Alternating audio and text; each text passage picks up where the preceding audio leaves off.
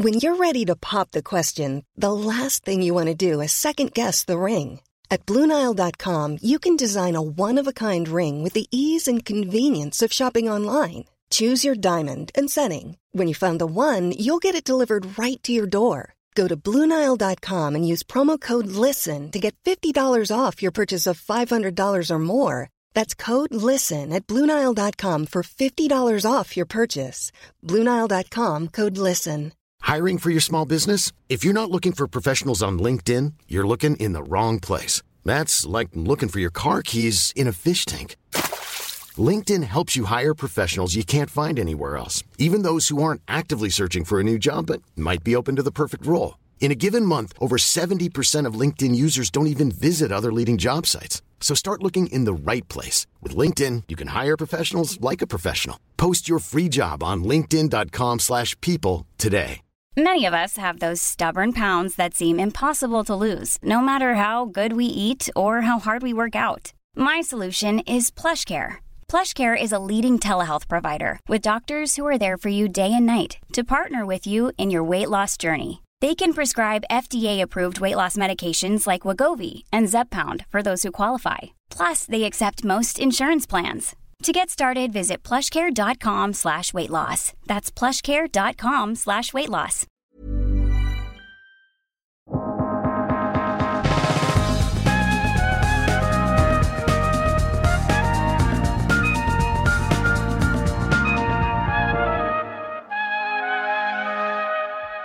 Hej och välkomna. Du lyssnar på podden Allt du behöver veta om ny teknik. Jag heter Per Donison och är chefredaktör på Sveriges största teknikredaktion.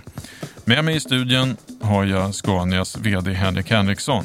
Och det här är ett specialavsnitt om hur ingenjörstäta Scania tog klivet från ett rekordår 2019 rakt in i en helt oväntad kris som stoppade i princip all produktion och att stora delar av företagets anställda har permitterats.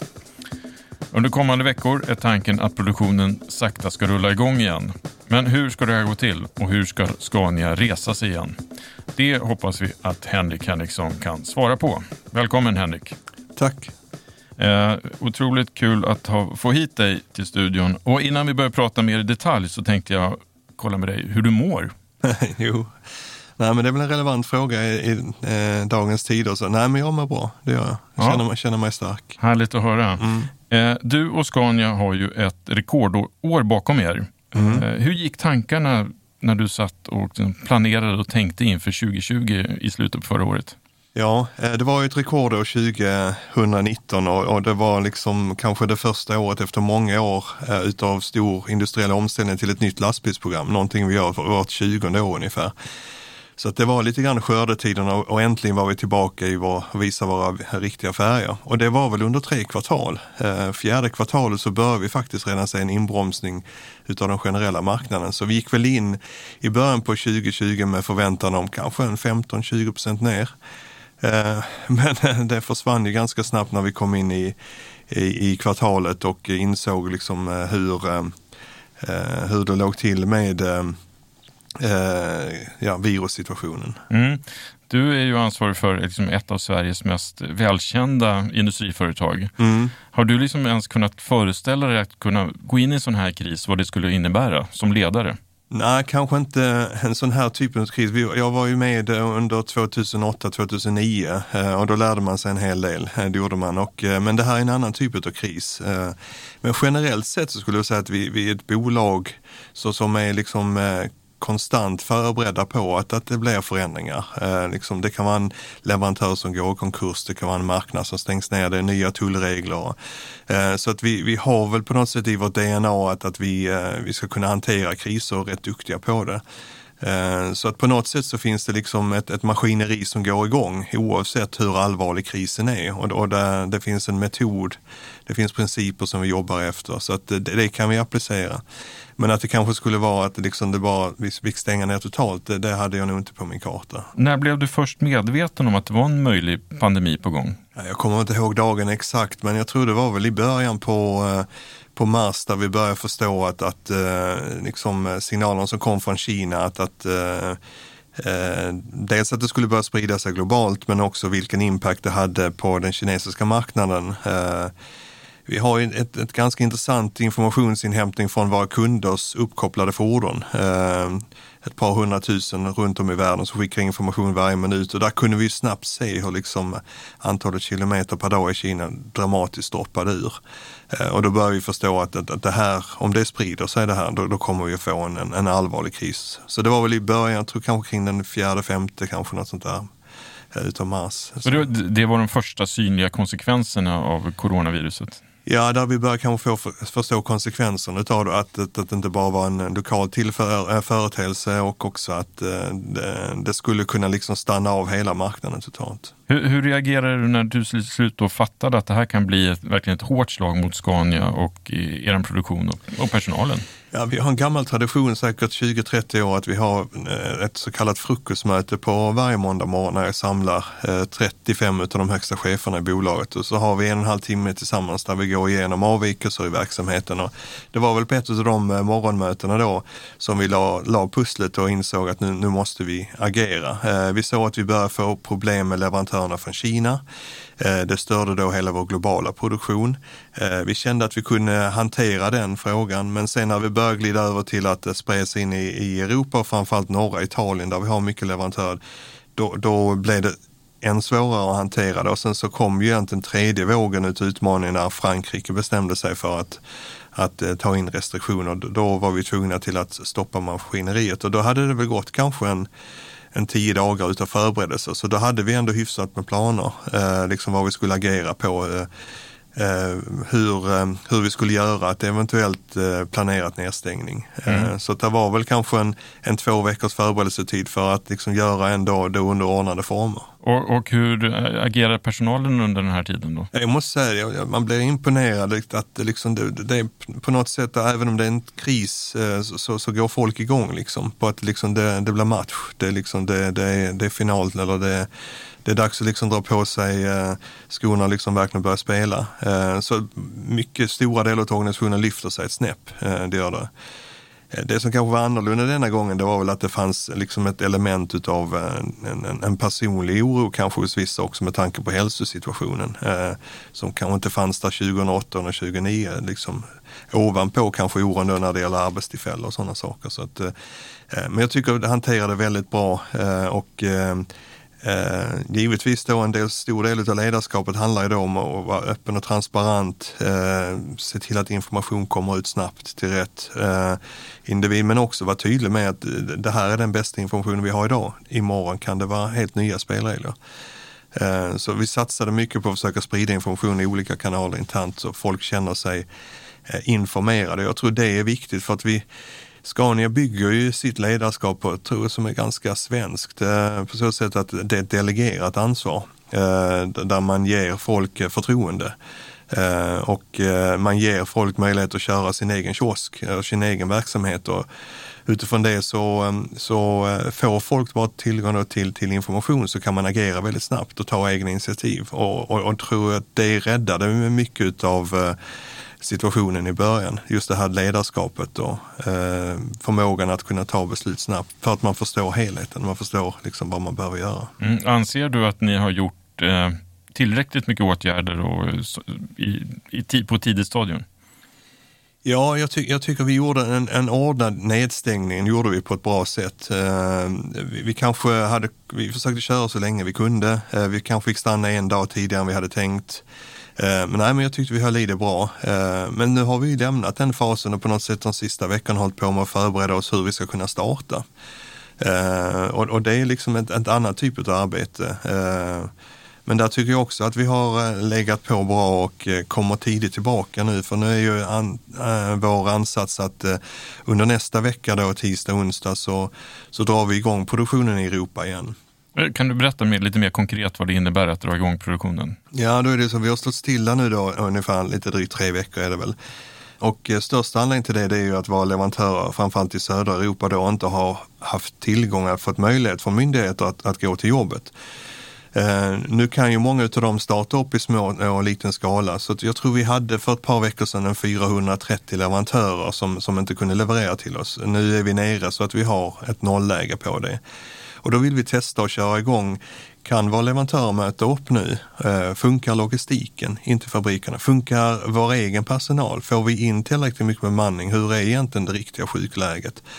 Hur funkar det att jobba med eh, ett större avstånd mellan varje medarbetare? Eh, hur ska vi hantera skiftövergångar, se till att vi får liksom ett luft emellan dem? Och hur ser vi till att hantera eh, vad heter det, både hälsoaspekter men, men också säkerhetsaspekter eh, utifrån då att vi eh, behöver använda viss skyddsutrustning och sådana här saker. Så vi vill testa systemet om det funkar. Det här innebär inte att vi går tillbaka till ett normalläge där vi var innan krisen utan här handlar det om att köra två dagar, testa systemet, lära sig från avvikelserna och sen utifrån det så, så, så börjar vi dimensionera vad vi kan köra veckan därpå. Kanske två dagar, kanske tre dagar och så successivt så kommer vi tillbaka. Eh, och det, det, det, är det vi ska börja göra nu, men det är en jätteviktig signal till våra leverantörer där ute, för de sitter ju i, ett mörker nu och undrar liksom, när, vad ska hända med min business? Och det är ja. ganska små bolag i många fall, små teknikföretag som bland mamma pappa business som, som eh,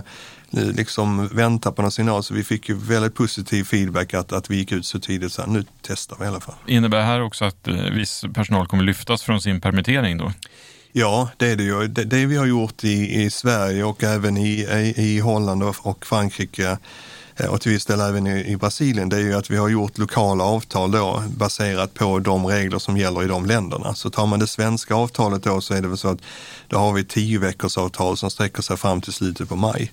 Och där kan vi då jobba ett visst antal dagar och eh, vara lediga och permitterade ett visst antal dagar. Så att eh, tanken är väl att att vi eh, försöker utnyttja de regelverk som finns. Men eh, går vi igång nu under nästa vecka så kanske det är så att vi kan hålla en lite bättre takt än vi hade tänkt från början. Eh, det är det väl. Så att eh, då blir det jobba två, tre dagar under maj månad. Och sen efter det så får vi se vad den lång, eller vad ska man kalla det, den medellånga efterfrågan kommer till vara i kvartal tre och fyra liksom. Och så får vi försöka balansera in vad ska vår produktionstakt vara för den perioden. Och, och det arbetet pågår just nu.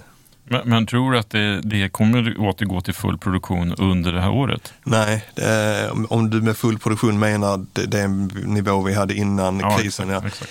Nej, det, det, tror jag inte, utan jag tror det blir svårt eh, för att eh, vi kommer till att få ett efterfrågetapp eh, på ett eller annat sätt. Hur stort det är nu, det är väldigt svårt att se. Jag, jag pratade tidigare om de här uppkopplade fordonen, hur många kilometer de kör per, per dag vi ser nu i södra Europa att de, de eh, kunderna, de rullar ungefär 35 procent mindre än vad de gjorde innan krisen och, och det där är en, en tidig varning liksom vart efterfrågan kommer till att hamna så småningom. Det här påverkar ju såklart er egen lönsamhet och intjäningsförmåga mm. eh, och det innebär sannolikt rätt tuffa prioriteringar som du måste göra Eh, för resten av året. Eh, kan du berätta om, om några av de här prioriteringarna som du måste göra? Ja, en prioritering man måste göra det är ju att, att se över eh, egentligen allting som är relaterat till kassaflöde. Det är väl egentligen högsta prioritet just nu. Så liksom hur, eh, hur safear vi vårt kassaflöde och Eh, Eh, vi har ju en stark eh, finansiell position Scania, vi har bra lönsamhet, vi har en bra balansräkning, men vi måste hjälpa nu våra kunder eh, att förlänga deras krediter. Vi har en stor finansieringsverksamhet och vi måste liksom ge dem uppskov kanske tre till sex månader. Det är många kunder som efterfrågar det nu. Vi behöver hjälpa våra återförsäljare, de som är privata. Vi behöver hjälpa vissa av våra leverantörer eh, med deras kassasituation. Så att just nu handlar det väl om att skjuta ganska mycket på stora investeringar, att, att jobba med att ta in ny funding från, från marknaden som inte är helt lätt i en sån här situation, även om man har en bra rating. Eh, men se till att man har ett inflöde då till nytt kapital. Eh, så det är väl eh, ett område där vi jobbar ganska mycket med ganska tuffa beslut. Det andra är väl att titta över prioriteringarna när det gäller forsknings och utvecklingsportföljen. Och det gör ju ont. Det gör det för att vi vill ju liksom fortsätta att ligga i framkant. Vi, vi vi investerar oftast eh, det högsta procentantalet utav omsättningar och det i industrin. Och, eh, det vill vi behålla det försprånget och då, och då blir det svårt när du ska börja stryka den här portföljen. Eh, så där har vi en ambition att försöka hålla i så gott vi kan men Eh, där har vi ju olika scenarier vi tittar på nu. Liksom, vad, vad kommer detta året att landa på? Är det minus 30? Är det minus 50? Är det minus ännu värre? Och, liksom, och hur ser det ut eh, 2001? Liksom? Vad kan vi förvänta oss det året? Då? Och just nu så är alla de här scenarierna riktigt, riktigt dåliga. Eh, men de är fortfarande ganska stor spread på dem, vilket gör att att du, du, får börja göra vissa prioriteringar nu, sen så tror jag du får ta liksom en ytterligare en våg och prioritera när du har ett bättre informationsläge. Så att, eh, men det är väl de svåraste besluten nu just kopplat till kassaflöde och kanske till forskning och utvecklingsportföljen. Men när det gäller forskning och utveckling, har ni redan tagit eh, tuffa beslut där? Ja, eh, eller man säger så här, vi har, vi har fredat ett antal olika teknikområden för att i och med vi är nere nu och kör med begränsad arbetsstyrka under de här tio veckorna så har vi redan där valt ut att vissa områden där kör vi ändå fem, fem dagar. Vilka, vilka är det då? Eh, det är till exempel elektrifiering, det är till exempel eh, självkörande fordon. Eh, det är det är egentligen alla investeringar kopplat till vår hållbarhetsportfölj när det gäller olika typer av förnyelsebara bränsle till exempel. Så att eh, det är väl ett område och sen så är det ytterligare ett område som är, är vår produktkostnad där vi då har ett städarbete att göra från, från den nya lanseringen vi gjorde av ny lastbilsgeneration. Då måste man ofta gå in och liksom jobba igenom kostnadsläget på det så det prioriterar vi också. Mm. Eh, den här krisen visar ju att liksom hela industrin är rätt sårbar. Mm. Eh, liksom hela kedjan, är, man är så beroende av varandra. Ja. Eh, vad ser du framför dig? Är det här någonting som går att åtgärda för att förebygga sådana här drastiska åtgärder i kommande kriser? Ja, bra fråga. Jag, jag, jag tror att som, som industri så tror jag att, att eh, det, det, man kan göra för att kanske bli mindre sårbar det är att se till att man har en, en, en hög grad av flexibilitet. Eh, liksom så att man är beredd på eh, och, och, en, och, en, bra volymrörlighet också så man kan hantera de här sakerna. Och, och, det blir väl kanske svårare ju större du blir som bolag. Eh, det blir svårare desto fler olika teknikskifte du har igång samtidigt. Eh, som tror jag att, eh, så att kanske vår industri då, om man kallar det tunga kommersiella fordon, att, att vi är inne i ett, i två stycken ganska specifika teknikskiften, både när det gäller självkörande fordon och elektrifiering och sen så ovanpå då, då en generell digitalisering gör ju att, att eh, behovet utav att eh, liksom investera är ju extremt högt. Ehm, och, och då blir det lätt att du bygger in en inflexibilitet i det här. Så att ehm, Nej, men det jag tror vi kan bli bättre på det är väl att, att äh, se till att äh, ligga, äh, ligga nära våra kunder, äh, jobba väldigt regionalt och sen så se till att, att du jobbar med olika verktyg för, eh, för flexibilitet och jag menar det bästa verktyget vi gör på Scania det är det vi kallar för modularisering. Eh, liksom att, att med få komponenter i vårt legosystem ändå kunna börja bygga en stor mängd olika applikationer som är skräddarsydda till våra kunder. Mm. Eh, och, och, det tänket kan vi applicera också i, i, liksom, i när det gäller vår IT-verksamhet, när det gäller vår mjukvara, när det gäller hur vi tänker i, egentligen i administration och andra processer också.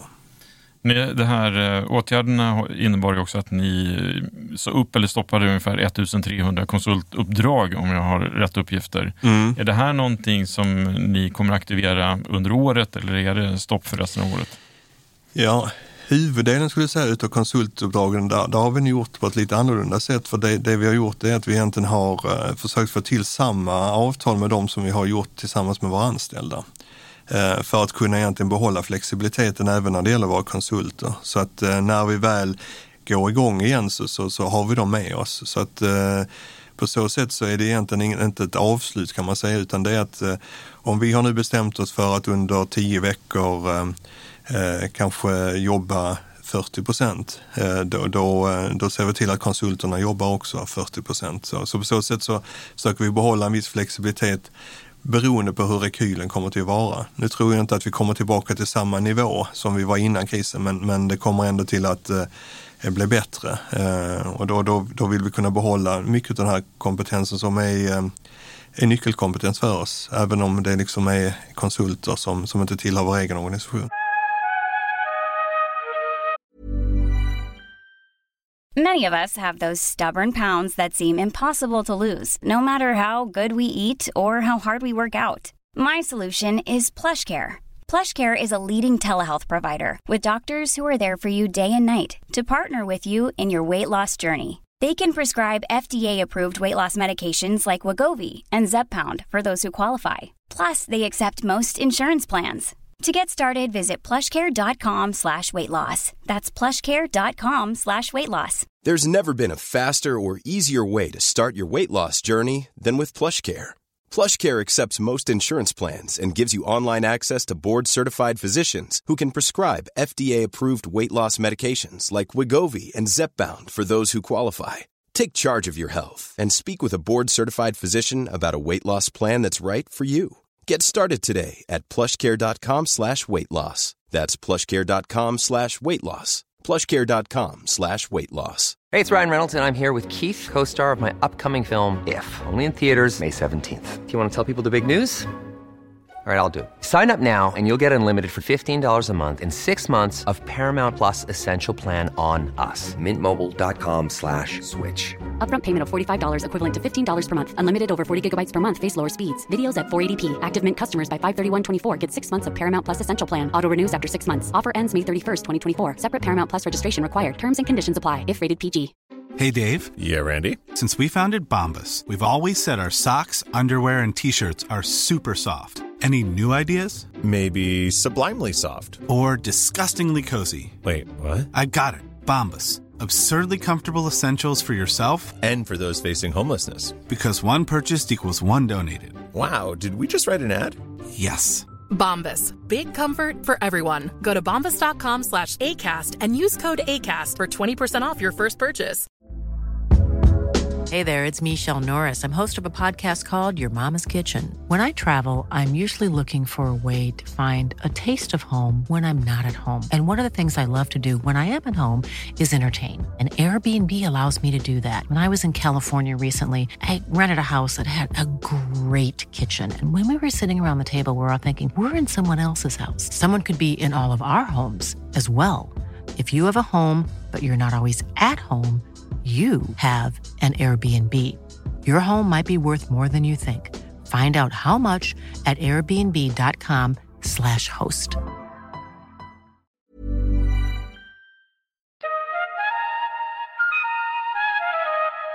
Hur, hur har liksom din arbetsdag förändrats eh, under den här krisen jämfört med i början på januari? Mm. Ja, det är mycket mer eh, webbaserade möte och, och eh, det har varit en hel del jobba hemifrån. Eh, vi har försökt att undvika liksom, att, att vara för många på kontoret samtidigt. Så det är väl en sak. Men sen är det väl också att jag har lagt väldigt mycket tid på kanske externa kontakter, dels för att inhämta information men också för att kunna vara med och sprida information. Och då tänker jag framförallt kanske på den politiska arenan. Mm. Eh, där jag har jobbat mycket med frågor i Bryssel eh, när det gäller att få förståelse för att vi behöver en samordning för att kunna få igång industrin. Det räcker inte att vi blir färdiga här i Sverige eller i Tyskland. Vi måste få liksom en synkad omstart av Europa. Samma sak gäller i Sverige. Vad kan vi göra här för att liksom återstarta investeringar och få hjulen att snurra igen? Eh, så, så mycket, kanske lite mer tid på kvällar och sånt här för att göra den typen av samtal man är van vid. Eh, är, är, du nöjd med de politiska besluten i Sverige och inom EU? Ja, men jag tycker på det stora hela ändå, var vi än är i världen så tycker jag ändå det har funnits en vilja att, att, att agera och det tycker jag man har gjort. Och, eh, sen så kan man i vissa länder alltid efterfråga lite grann mer, mer eh, support och stöd, men samtidigt så är det en ganska svår eh, förutsedd liksom, situation och man vet inte riktigt när man kommer att ha information om, om eh, liksom hur läget kommer att stabiliseras. Och, och det, det gör väl att, att eh, jag tycker jag har rätt stor respekt för att, att ingen kan ta de perfekta besluten med en gång. Och jag tycker att det kommer lite grann beslut i vågor, tycker jag är väl en väldigt stark signal på att man har ändå en vilja att, att, eh, hela tiden göra bättre. Mm. Hur, hur, lätt är det att titta längre fram i de här tiderna? Mm. Har, du, har du tid och ork och kapacitet att göra det? Ja, och det, och det, måste man ha. Jag tror både som företagsledare men också i politiken. Eh, alltså vi måste orka jobba både här och nu och på lång sikt. Eh, även om det är liksom en tuff situation eh, som vi står inför. Annars så, så, så kommer vi inte igång igen. Och jag tror för ett företag specifikt då så är det ju, nu har man, alltså man, man kan ju se krisen också som en möjlighet att göra vissa förändringar, göra vissa eh, strukturella eh, ändringar i bolaget, kanske vissa strategiska omprioriteringar. Eh, och de frågorna jobbar vi ju med eh, nu. På, de ligger på bordet. Liksom. Hur, kan, du, kan du nämna några av dem? Nej, men vi tittar över liksom den globala eh, strukturen för eh, hur vi, eh, eh liksom sourcing till exempel. Eh, en sån här situation, vad lär vi oss utav det? Är vi mer sårbara eller mindre sårbara om vi har våra leverantörer nära oss? Eh, eller längre bort ifrån. Behöver vi, vi har ett europeiskt produktionssystem och vi har ett latinamerikanskt produktionssystem på Scania. Eh, volymerna börjar öka i Asien. Eh, är det nu det är dags att titta på att göra någonting i Latina eller i Asien också, sätta upp ett, ett industriellt system där borta. Eh, vi tittar på vissa marknader som vi känner att, att vi strategiskt kanske inte har eh, fått rätt lönsamhet. Vad kan vi göra då? Eh, och sen så är det olika teknikområden. Vi tittar på förvärv, teknikförvärv, alltså vi tittar på kompetensförvärv. Kompetens inom vilka områden då? Ja, det är väl specifikt kanske inom ny teknik då kopplat till, eh, för oss då ny teknik, men, men kopplat till elektrifiering av fordon. Eh, eh och eh, när det gäller självkörande fordon, men också kopplat till, till digitalisering generellt sett inom områden som, som hållbarhet. Och specifikt kanske analysförmåga när det gäller data den typen av eh, bolag och kompetenser. Mm. Hur, hur, går arbetet med att ställa om produktionen till mer hållbara transporter? Ni har ju pratat rätt mycket om det här mm. eh, och då i form av fordon som går på förnybart biobränsle och eh, elektrifiering. Jo, det, det, går framåt, eh, det gör det. Och jag tror det vi har valt att göra det är ju att, att, att ha ett eh, här och nu perspektiv på det. Och eh, det är lätt och det är spännande att snacka om ny teknik som kommer imorgon eller om fem år och sånt där. Men det hjälper inte riktigt den situationen vi har nu om vi ska göra en omställning till ett mer hållbart transportsystem. Utan där handlar det om att jobba om bio, med biobränsle och det, det, utmaningen där det är ju att, att vi är ganska mycket i händerna på politiken för det är de som styr hur man beskattar de här bränslena. Och det kan ju över natt liksom döda ett, ett initiativ. Så att eh, det vi försöker jobba det är att jobba i en triangel egentligen med, eller en, vi kallar det egentligen en diamant. Vi jobbar med våra kunder, vi med våra kunders kunder, alltså transportköparna och sen så med eh, politiken för att då skapa egentligen en förutsättning i respektive land att, att, eh, att kunna ersätta de fossila bränslena med förnyelsebara biobränsle. Och där har vi väl ett, bra, ett par riktigt bra case. Eh, det har vi med Frankrike, Skandinavien, eh, Spanien, eh, i Brasilien, eh, vissa delar av Asien. Men, men samtidigt är det så att det går ju, det, det går ju för sakta. Eh, det gör det. Och, och det vi behöver hjälpas åt här det är ju att utbilda egentligen eh, policymakers för att förstå, liksom att tänka kanske inte bara från tank to wheel om man pratar fordon utan från well to wheel. Alltså var kommer bränslet ifrån och hur mm. ser hela det systemet ut när det gäller CO2? Eh, så, så det håller vi på med så att eh, vi engagerar oss väldigt mycket i politiska frågor och kanske för några år sedan där då, då kanske att vi gömde oss och liksom hukade oss för dem när de kom tillbaka men nu står vi på barrikaderna och, liksom och skriker och säger från att eh, nu får ni skärpa er. Men det finns ju också samtidigt tunga liksom, lobby organisationer som inte vill se den här förändringen eh, så, som vi måste också hantera. Men... Typ? Nej, men det finns ju det finns många sanningar som, som, som lever, till exempel i Europa så har det ju funnits en, en sanning att eh, eh att eh, eh, vi har så ont om landareal eh, så att om vi börjar odla biobränsle på marken så, så, så tar vi bort möjligheten att producera mat och, och för de fattiga i världen. Eh, vilket är egentligen eh, eh, liksom totalt fel. Eh, vi, vi använder mindre landareal i Europa till att eh, odla biobränslen än vi har golfbanor. Eh, liksom. Så att eh, det, det, finns en massa alternativ fakta om man säger så i, i de här områdena. Eh, och jag tror också att det, det, eh, det finns en, en, en, en, ganska god förståelse i Skandinavien kring de här frågorna. men, men kommer vi ner i Europa och så, så är det lite svårare. Mm. När får vi se det första helelektriska tunga fordonet från eh, Scania rulla på vägarna? Ja, våra bussar är redan ute och rullar, mm. stadsbussarna. Eh, och där ser vi väl att, att eh, det är en affär som lönar sig för kunderna att investera i, i den typen av fordon. Mycket tack vare då eh, att det, de kör på statliga upphandlingar, så det finns ett incentive. Eh, och det är egentligen det vi väntar på när det gäller lastbilssidan då, att, att vi ska kunna lansera vid en tidpunkt när det lönar sig för kunden att, att investera i den här tekniken. Och just nu så gör det inte riktigt det. Vi har efterfrågan kanske från kunder som vill testa kanske en eller två för att liksom lära sig hur det funkar. Men, men liksom, vi har inte nått tipppunkten när, när det liksom lönar sig än att investera i den här nya tekniken. I, I vilka delar av världen upp, upplever du att det är liksom störst intresse och kanske mest nyfikenhet på det här och vilja att investera? Uh, ja, I våra marknader skulle jag säga att då, då är det väl i Skandinavien, uh, det kan vara i Schweiz, uh, det är, kan vara i Storbritannien. Så att där, där finns ett, ett intresse för det här. Och jag menar tekniken har vi ju varit ute och testat i liksom fältprov under en längre tid. Och vi har redan ute på lastbilssidan då fordon som är hybrider eh, men som då kan gå med så kallat silent mode som innebär att du stänger av motorn. Och då har du ju per definition egentligen ett elektriskt fordon. Då måste du ha ställt om alla komponenter i fordonet så de kan funka på el. Så att, så att eh, det är egentligen eh, väntar vi väl på att, att det ska kunna bli rätt skillnad mellan de fossila bränslena och, eller biobränslena och, och elektrifieringen. Och jag tror vi kommer dit ganska snart. Mm. I, I, Norge har ni ju ett rätt spännande projekt med bränsle, bränslecellsdrivna fordon. Mm. Eh, det finns ett stort intresse bland ny tekniks läsare kring den här tekniken. Och, mm. eh, vad, vad, är din syn på det här och den, te den tekniken och det här testet ni gör där? Jo, men jag, jag tror det är en eh, det är en teknik som, eh, som har en potential som är eh, eh, så småningom. Jag tror inte just nu, utan jag tror vi får vänta ganska många år innan det finns ett business case för våra kunder. Jag tror vi måste vänta kanske tills också att, att det finns nästan ett överskott på produktion av el. För liksom själva definitionen av att omvandla liksom elektricitet till, till till kraft på hjulen jämfört med eh, om man använder den tekniken eller om du använder ett, ett elektrifierat fordon så, så har du vissa eh, förluster.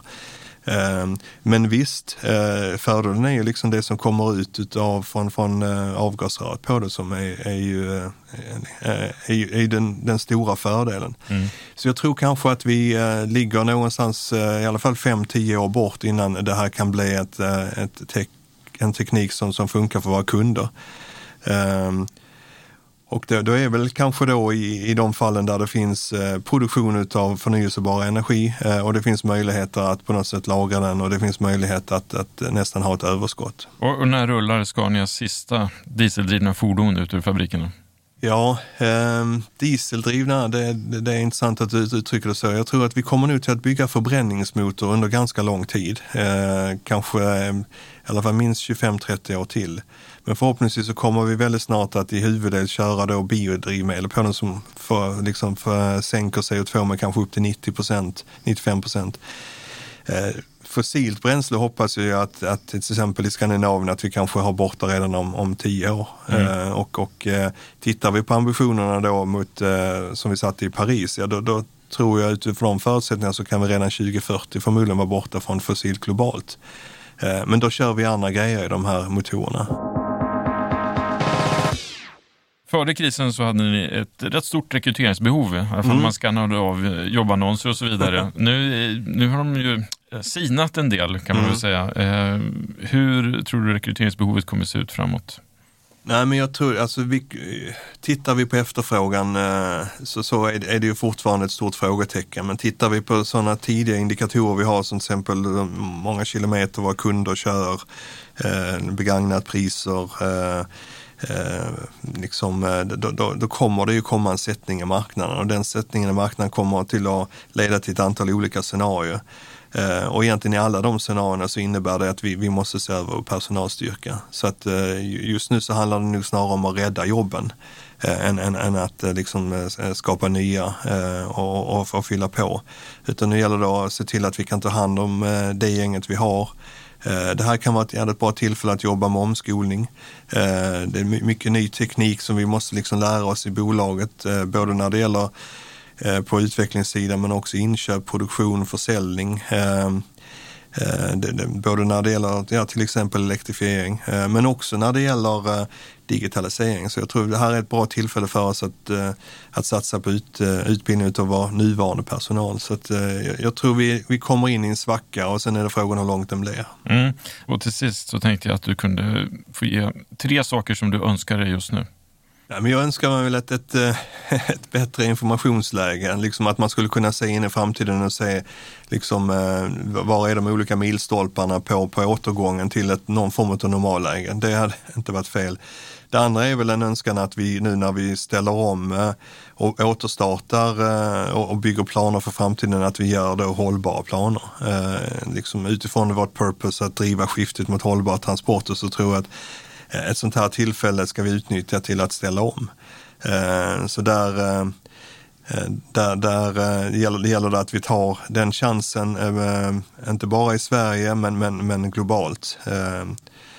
Och den tredje delen det är väl att vi ehm, ganska snabbt kommer tillbaka till en, en, en, situation där vi kan liksom fortsätta tillväxten igen. Eh, vi, har, vi har haft en fantastisk resa de senaste fyra åren. Vi har växt bolaget med 50 procent eh, i omsättning och med 75-80 procent i lönsamhet. Eh, vi hittar tillbaka till det momentumet för, det, för då, liksom, eh, det, det, då kan vi vara framåtlutade, då kan vi liksom bygga ny kompetens, vi kan eh, utveckla nya affärsmodeller.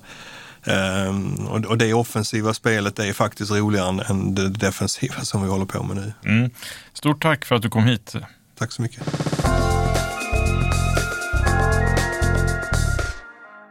Då närmar vi oss slutet på det här avsnittet. Om du vill fördjupa dig och läsa mer om Scania och om fordonsindustrin så klicka in på nyteknik.se. Där finns det massor med läsning. Alla avsnitt av den här podden och bonusklipp finns på Acast, Spotify, iTunes och givetvis på nyteknik.se. Klicka gärna på prenumerera så missar du inget avsnitt. Har du åsikter på innehållet eller tips på ämnen vi ska prata om så mejla då till redaktionen nyteknik.se. Jag heter Per Danielsson och är chefredaktör på Ny Teknik. Tack för att du lyssnade. Hej då!